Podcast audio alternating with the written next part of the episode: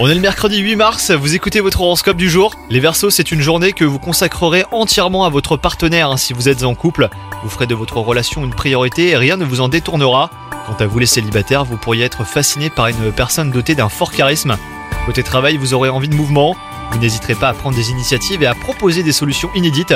Si certaines personnes de votre entourage se sentiront euh, bousculées, et bah d'autres seront conquises par votre entrain et vous suivront sans la moindre hésitation. Et enfin côté santé, vous serez en forme physiquement, mais votre morale euh, sera un petit peu en baisse.